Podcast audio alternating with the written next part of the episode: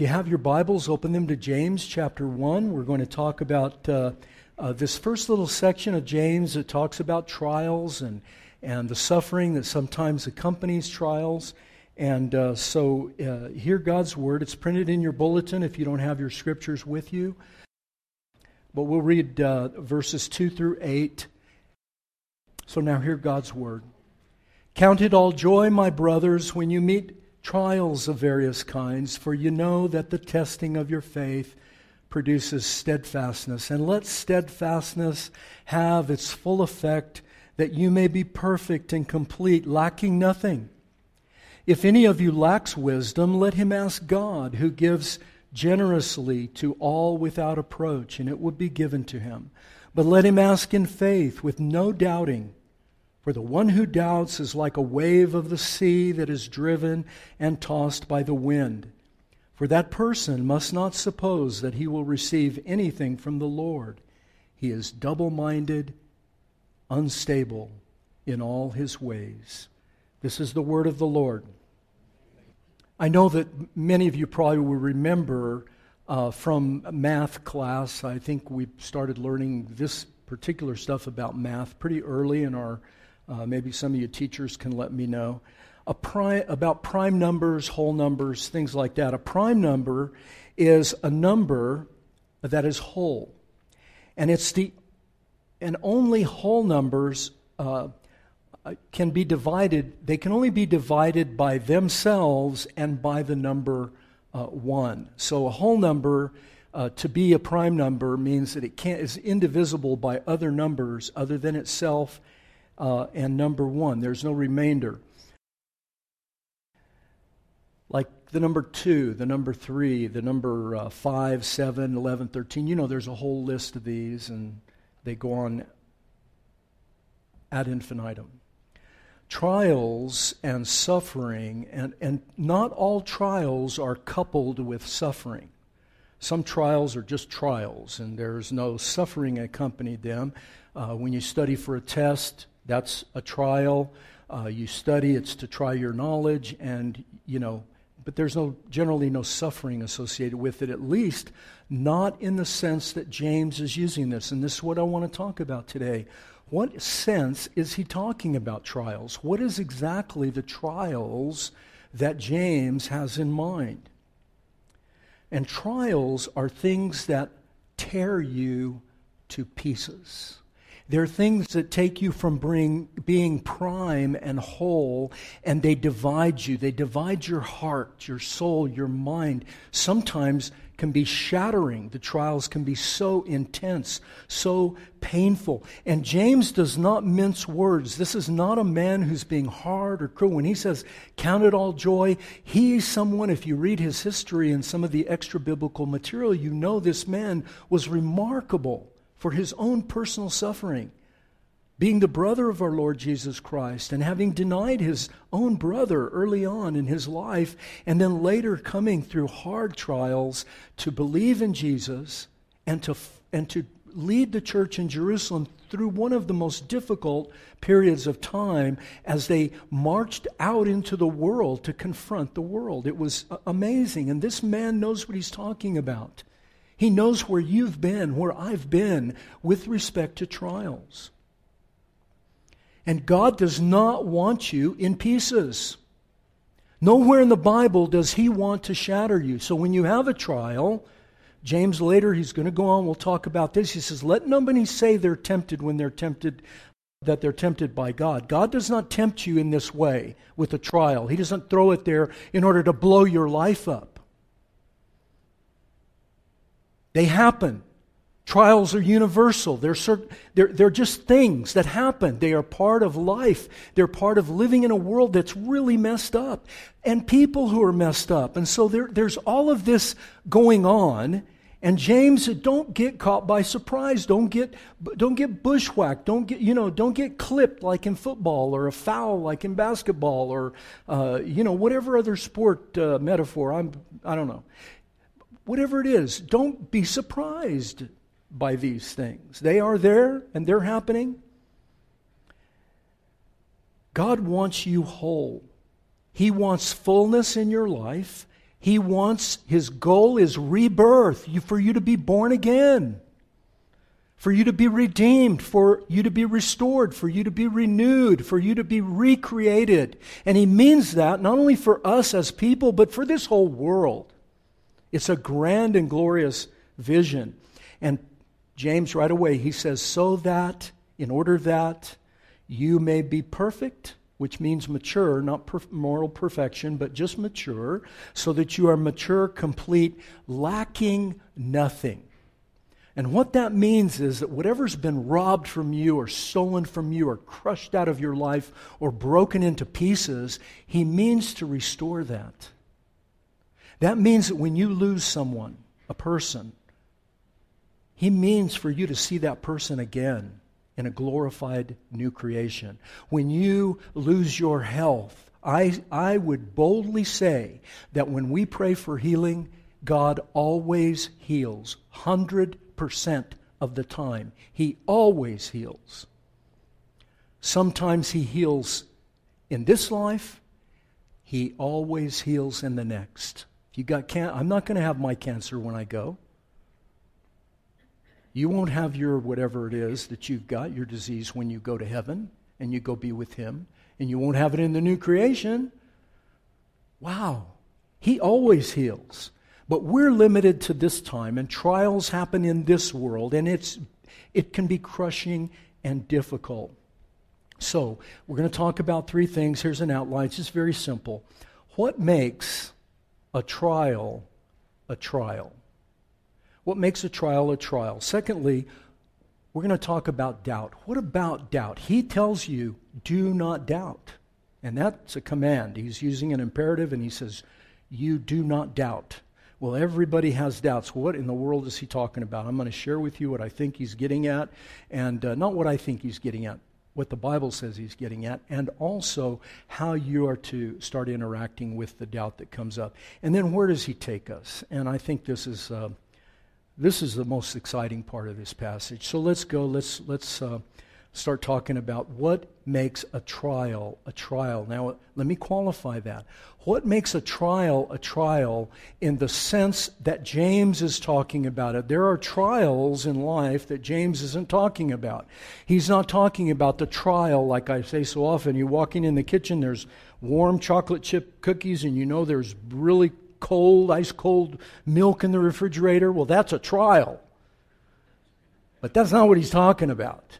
All right, he's not talking about the, the, your final exams in uh, uh, math. He's not even talking about this afternoon. I'm on the commission that will ordain Dustin Hunt, Dawson's brother, and Rick's going with me, and, and Dave's going with me. That we're on this commission. Ben's going to go and you're on the you're not on the commission but you have to come up and do the deed right because he's an ordained pca elder so we're going to we're going to ordain it and in order to be, be ordained in the pca you have to go through what we call trials of ordination this is after you've been to seminary after you've done all the graduate work which is very difficult then you begin the process of trials of ordination there's seven exams that you do they're written they're uh, uh, and this is after you're out of school. My goodness, you've forgotten everything the day after you graduate, right? And then, and then all of a sudden you need a job and they want to test you all over again. It's horrible. It's a beast. And you go through these trials and they're written and they're oral, and you, you go to Presbytery and you sit on the floor and all these people are looking at you and they can ask you anything. It's very difficult. Well, that's a trial. But the trial doesn't start until something else happens. In his prayer, Dave mentioned my Uncle Bill, who we lost three years ago after years of battling horrible death. He had five or six terrible diseases and that would have killed most people, but he was such a strong constitution. He was here on Sunday. You know, it wouldn't matter. Eh, powerful. Paulette lost her sweet daughter 11 years ago this last month. And the trial does not start when you got the phone call, and it didn't happen in all those months that we worked through the difficulties, Deanne and her family, and all of us really trying to help Bill. That's not when the trial hits. You know when the trial comes? Is when that horrific event, when Paulette called me on the phone, she was in shock. Her and Max were already on the road heading to Albuquerque. We were all in shock. That's not when the trial starts. The trial comes later. The trial come later. Look at verse 3. When you meet trials of various kinds, you know that it is the testing of your faith.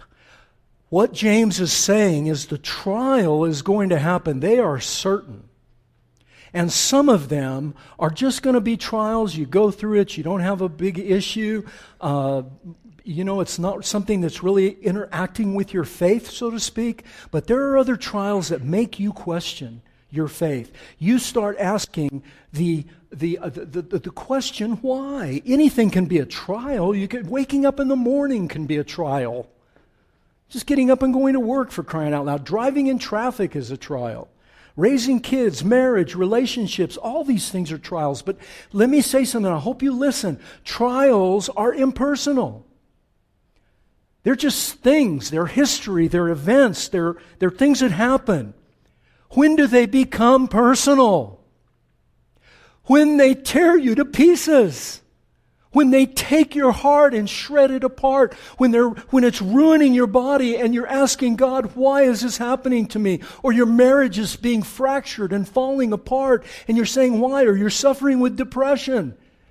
And you're saying, why? I can't beat this. I can't. It's tearing me apart. You're no longer prime. You're no longer whole. You're being taken apart. Now you're in a trial when your faith is engaged. This is the kind of trial that James is talking about. You lose a job, you lose your marriage, you lose your health, you have the death of a spouse, you have a death of a child. The circumstances in and of themselves are not the trial, it's when it interacts your faith. When it becomes personal. And here's how you know that it's a trial your faith will be confronted, and doubt will appear. Doubt will surface your deepest beliefs, particularly beliefs, and he's talking about your belief in God.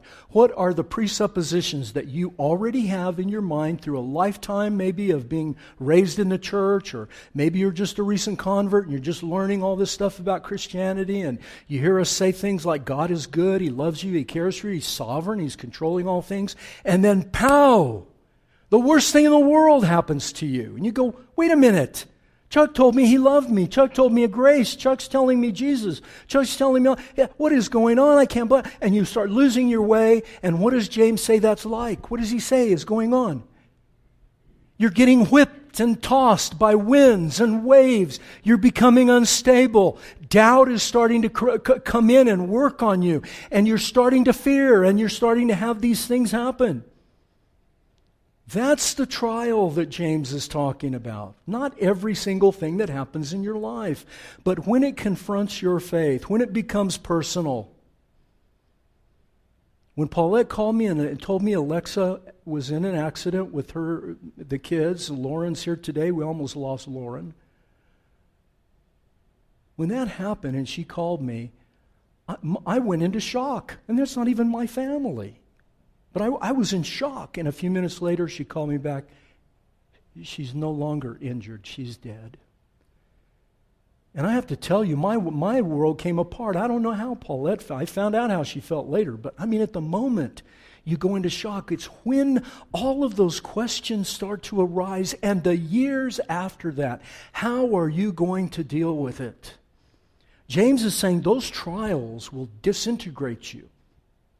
A prime number is a whole number, an integer, integrate, primary, first, whole, complete. And when things start taking you apart, folks, trials are very destructive. And everyone goes through them. We have all been there. Some of you have had some horrific trials that are almost unspeakably bad. Others, maybe not so much, but you will I'd be a terrible pastor if I didn't tell you to just get ready. Things happen. And I'm here to, I'm, I'm here to bring hope to this. Not in myself and not in your church, but in a person who went through a trial that you'd, a cosmic trial. None of us have even come close to facing what our Savior faced. You either believe that or you don't. You either embrace that and make that the bottom, the foundation of your life, or you're going to get whipped and taken into, you're going to get taken apart. But if you make him the foundation and you recognize who he is and what he's done for us, you have hope. And you can start to count things as joy because you have a different perspective. So, a trial is a trial when it attacks your faith or confronts your faith or intersects your faith and you begin to doubt. Trials are certain, I told you last week, but how you respond is not, and therefore that's the whole reason James is writing this letter. He's telling you, you have a choice in how you respond. Now, uh, uh, we didn't have any choice with my uncle who suffered for all these years. He was declining and declining, but we had a choice in how we responded. Unless God did a miracle and just healed him completely or some procedure healed him, he was going to go to die. But we had a choice on how we were going to go down that road with him, and then my aunt has a choice now in how she will live going forward. The lamentation, the sorrow, the loss, not going to go away. This doesn't replace that. But if you believe your Bible, joy and faith and hope and love and the person and work of Jesus Christ is the foundation, the thing that is going to buoy you, hold you up so you don't drown, so you don't come apart, so that there can be this power underlying all the grief, all the sorrow, all the pain, all the fear, all the doubts that will hold you whole and complete. Otherwise, you'll be whipped around like a wave, like the wind, all the metaphors that he so brilliantly uses it. If you don't do this, folks, then all you're experiencing, listen to me with all the compassion I can share with you, you're just going to have nothing but raw, bitter pain. And sometimes it is pain to such an extent people want to die. They want to commit suicide. Sometimes they want to take their life because the pain becomes so intolerable that living with the pain is more uh, undesirable than actually doing violence to themselves.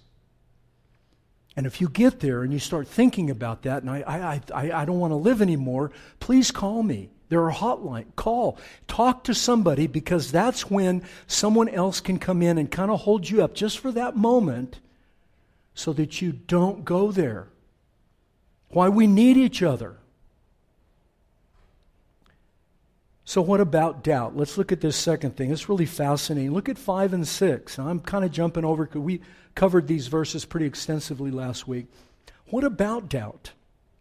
We think doubt is the enemy of faith, and I'm going to say something. I hope you'll accept it for what it is.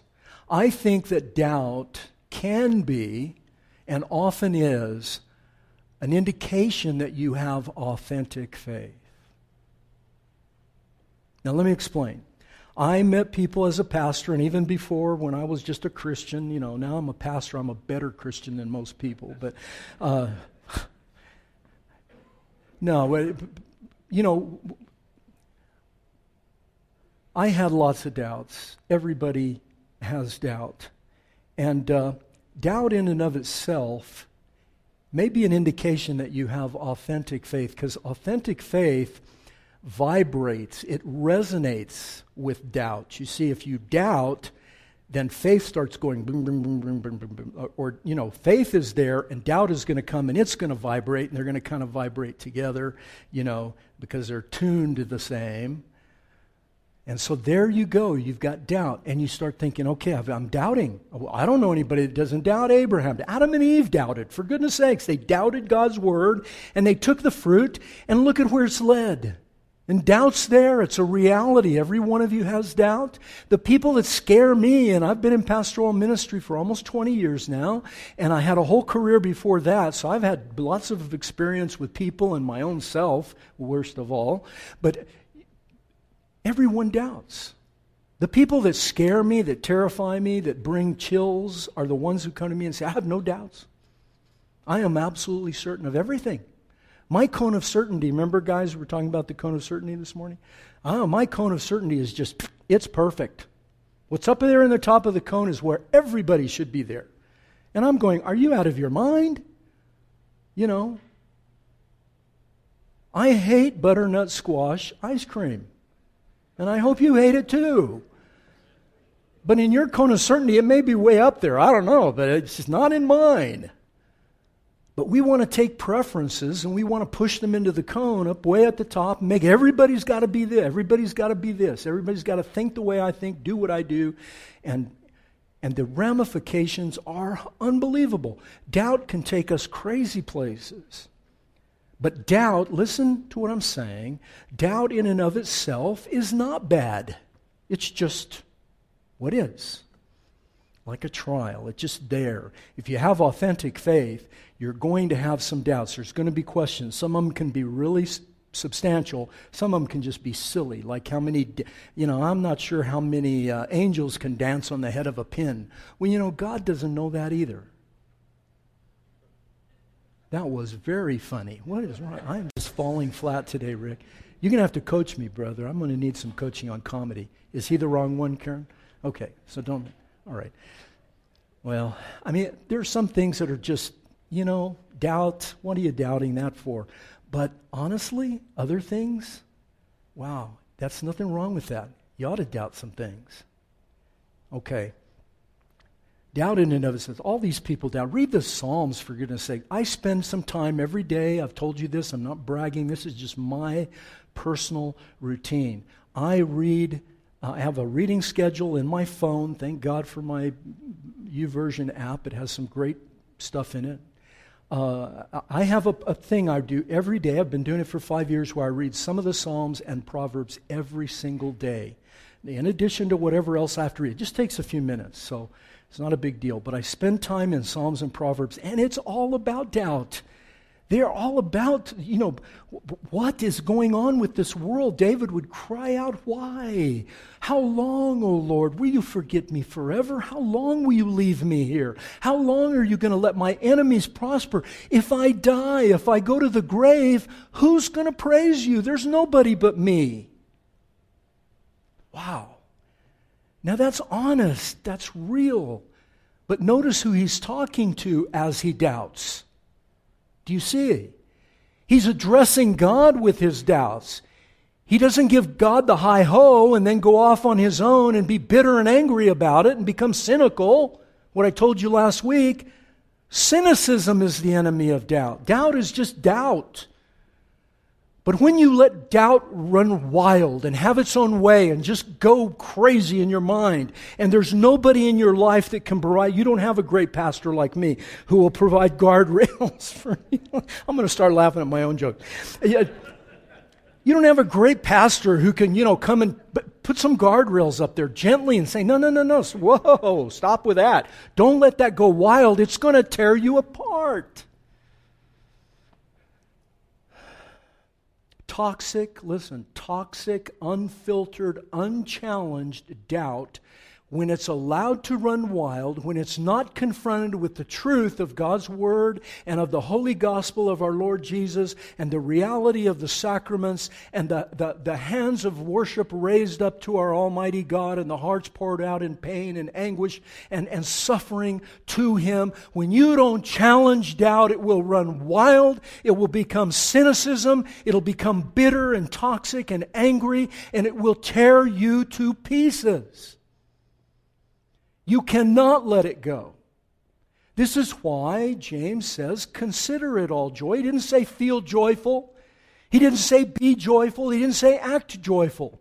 He said, take the trial, the suffering. And at some point, you may need help. You may need your pastor. You may need a spouse. You may need a mentor, a coach, somebody in your life who's not in the trial directly to come in and help you, but you've got to consider. Consider the word consider in Greek means to think about it, to make, make an assessment, and to take it and put it in the column it belongs. Like, a, uh, you know, you're, you're adding up columns. Those of you that are good with math and, you know, accounting and so, Paulette, she'll understand. You, got, you know, you got to put the things in the right column or you come up with the wrong sum. You've got to take the trial and do something with it for crying out loud. You can't just let it have its way with you. You consider, and what he says is do this. When the trial comes, yeah, you're going to be in shock. You're going to be grieving. You'll be, you know, you're going to be broken hearted. Your, your life may actually be coming apart. You may be swinging and unstable. But at some point, the only way you're going to get your footing, the only way is to consider it. The trial is an it. It is not you. It's just an it. It's a, it's a historical thing that happened and it is hurting you, you got to take it and count it joy. You move it from this column of, of hopelessness and emptiness and a grave, you move it over to this column. And to this column, you see a Savior who knows your pain, who went into cosmic trial for you, who suffered in ways we will never know. We're going to spend eternity looking into the mystery of Jesus suffering for us.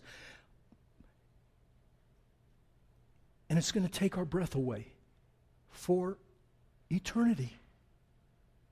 And all of our trials, all of our suffering, all of our pain, if we will do this, count it all joy because you know the trying of your faith will produce patience. He's just telling us hang in with your Savior. I say it run to Jesus, run, run, run. Grab a hold of Him. Shake his legs and say, Well, I don't know why you're doing this, but I'm not letting you go. I'm going to be like Jacob. I'm not going to let you go till you bless me. Jacob wrestled with God. He didn't understand what was going. He wrestled with the angel. And he said, I'm not going to let you go till you bless me. Where in the world is our tenacity, folks? We get more serious about football. Some of you are still cowboy fans.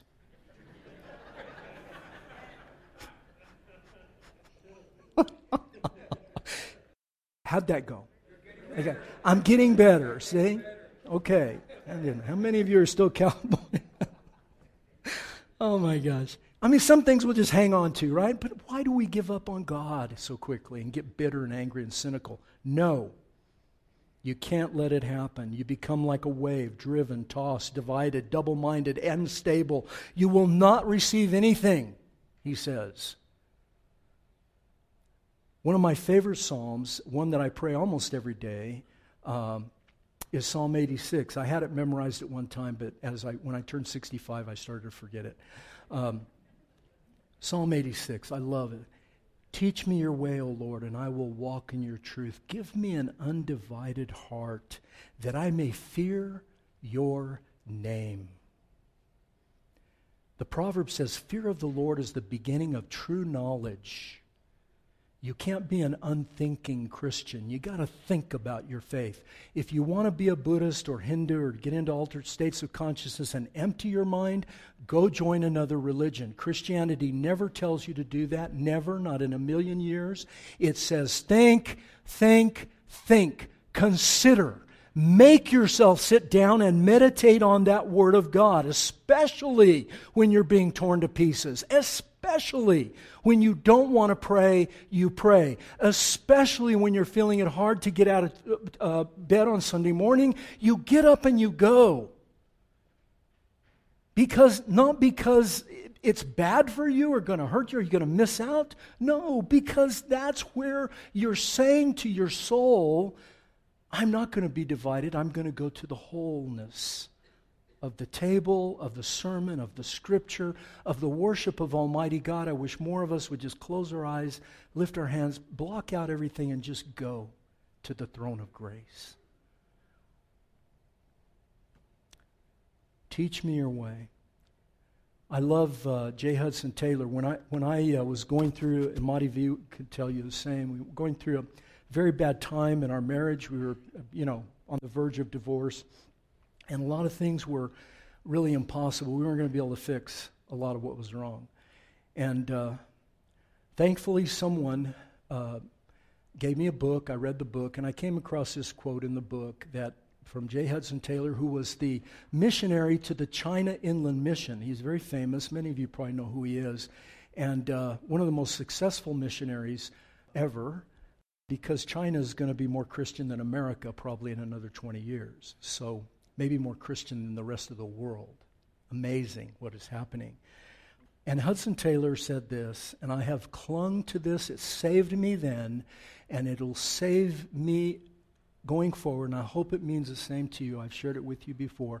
It matters not, listen, it matters not how great the pressure is, only where the pressure lies.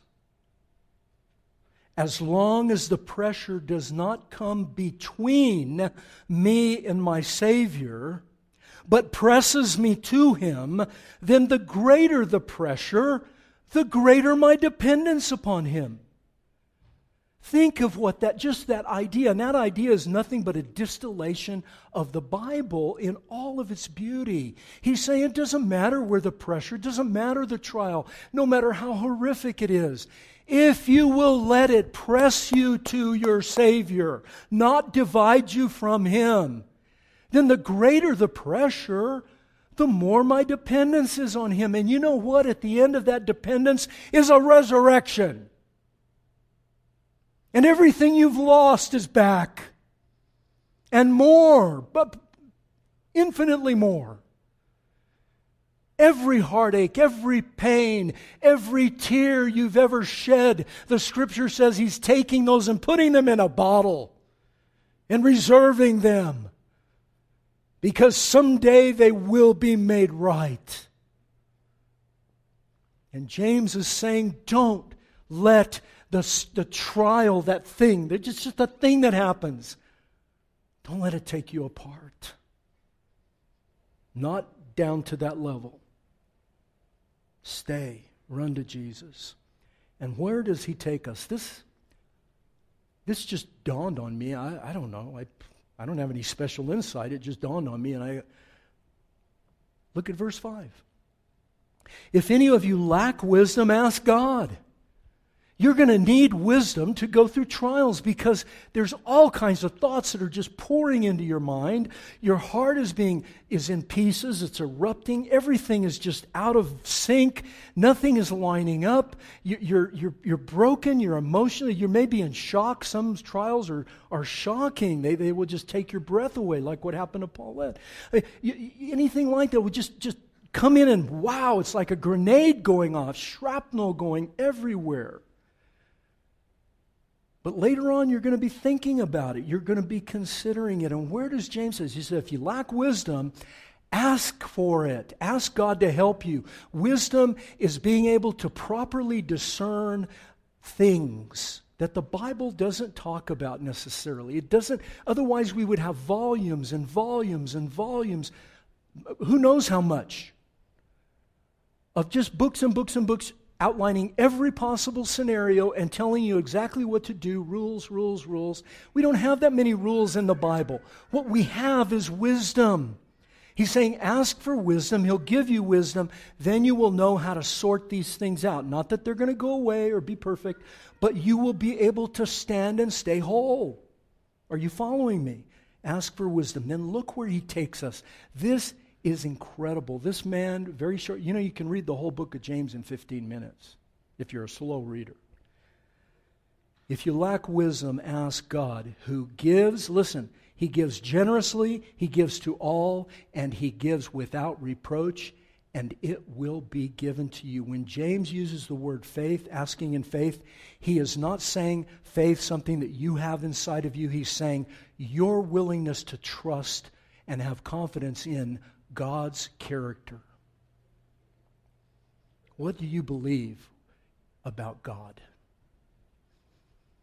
Is he indifferent? Is he the unmoved mover of Aristotle, the one who has no emotion, no compassion? He just sits up there and, like a puppet master, he set everything into motion and then he just lets it go.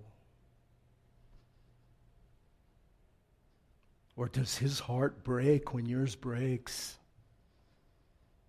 Does he feel it when you feel it? When, he, when you weep, does he weep with you? Jesus wept the tomb of Lazarus. You think your God doesn't weep that he doesn't know the sorrow of death? He gives his character, your God's character, is one of lavish generosity, giving. He gives, he doesn't just give, he gives generously. Grace, goodness, love, compassion, and the promise of restoration. He gives lavishly, prodigiously, ridiculously almost. I mean, any of us in the United States, we ought, to, we ought to be out of our minds. We are so rich. Even the poorest of us have beyond anything anybody could ever imagine in the history of the world. Nobody's had what we have. He is ridiculously generous. And he gives to all. Think of this. None of you are exempt. No male, no female, Jew, Gentile, slave, free, rich, poor, handsome, and ugly. You get the, I mean, there's nothing. He doesn't look at any of your stuff and say, oh, I, uh, pretty good. No. He gives to all. And the final one, this should just knock, is to take your breath away. He gives without reproach. You know, I, I, don't like people that are just always carping and complaining and grousing about every, everything. Do you like that? How many of you like that? Some of you aren't answering because you are that. Everything's awful. Everything's terrible. Everything's so hard. You know, grousing and complaining about everything. And, if, and if you do something that says, Didn't I tell you so? I told you that was going to happen. You didn't listen. You should have listened last time. Or they'll give it to you and say, Here, I'm going to give you this, but boy, if you don't perform for me, you know, I know what you did. I don't trust you. And, you know, that's with reproach. You come to God with any request, and He pours out His heart lavishly. And yeah, some things don't come right away, but in the resurrection, they all come. But we're so tied to this life, we're so much selfish and about ourselves, we can't get over ourselves. That's why Paul said, You got to die. You want to follow the Savior? Jesus said, You got to die. You got to lose yourself to find yourself. No half measures. He gives without reproach. God always does this. Listen, let me finish with this. Gone over. Sorry. He always finishes, he always says this and never this. He always says, Where are you? Not, I see you. Where are you? My lovely, beautiful child, where are you? Not, I see you. That's reproach. And never. You come to him you come to Him with your heart open and you say, I don't know, I'm doubting, I'm broken, I'm in pieces, and He will give you wisdom without reproach. Lavishly, generously, to all, to anyone. Just ask. Just ask. Here's the scripture you all know, but I'm going to read it to you as it's written in Greek and how you should read it as well. For God so loved the world. The world so means for God in this manner, after this manner, thusly, in this way. For God so loved the world in this way, in this manner, he gave. He gave his only son, lavish, something I would never. I would never give one of my children for any of you, and I wouldn't give them for the whole city of El Paso. If they said, Give me Justin or give me Daniel, and then the uh, population of El Paso uh, can be saved, I would say goodbye. Adios. For the world, God gave. He gave lavishly. He gave His only Son. He didn't have ten to give, He had one. He gave Him. That whoever believes, to all, that they would not perish and without reproach, for God did not send his Son into the world to condemn the world. No reproach. No, he didn't send his Son to condemn the world, he sent his Son to save the world, that the world through him might be saved. And Jesus perfectly displayed that character of God. Nobody can look at him and say, oh, he was a stingy or he was meany or he held back and he wasn't all that. You know what? He was all that.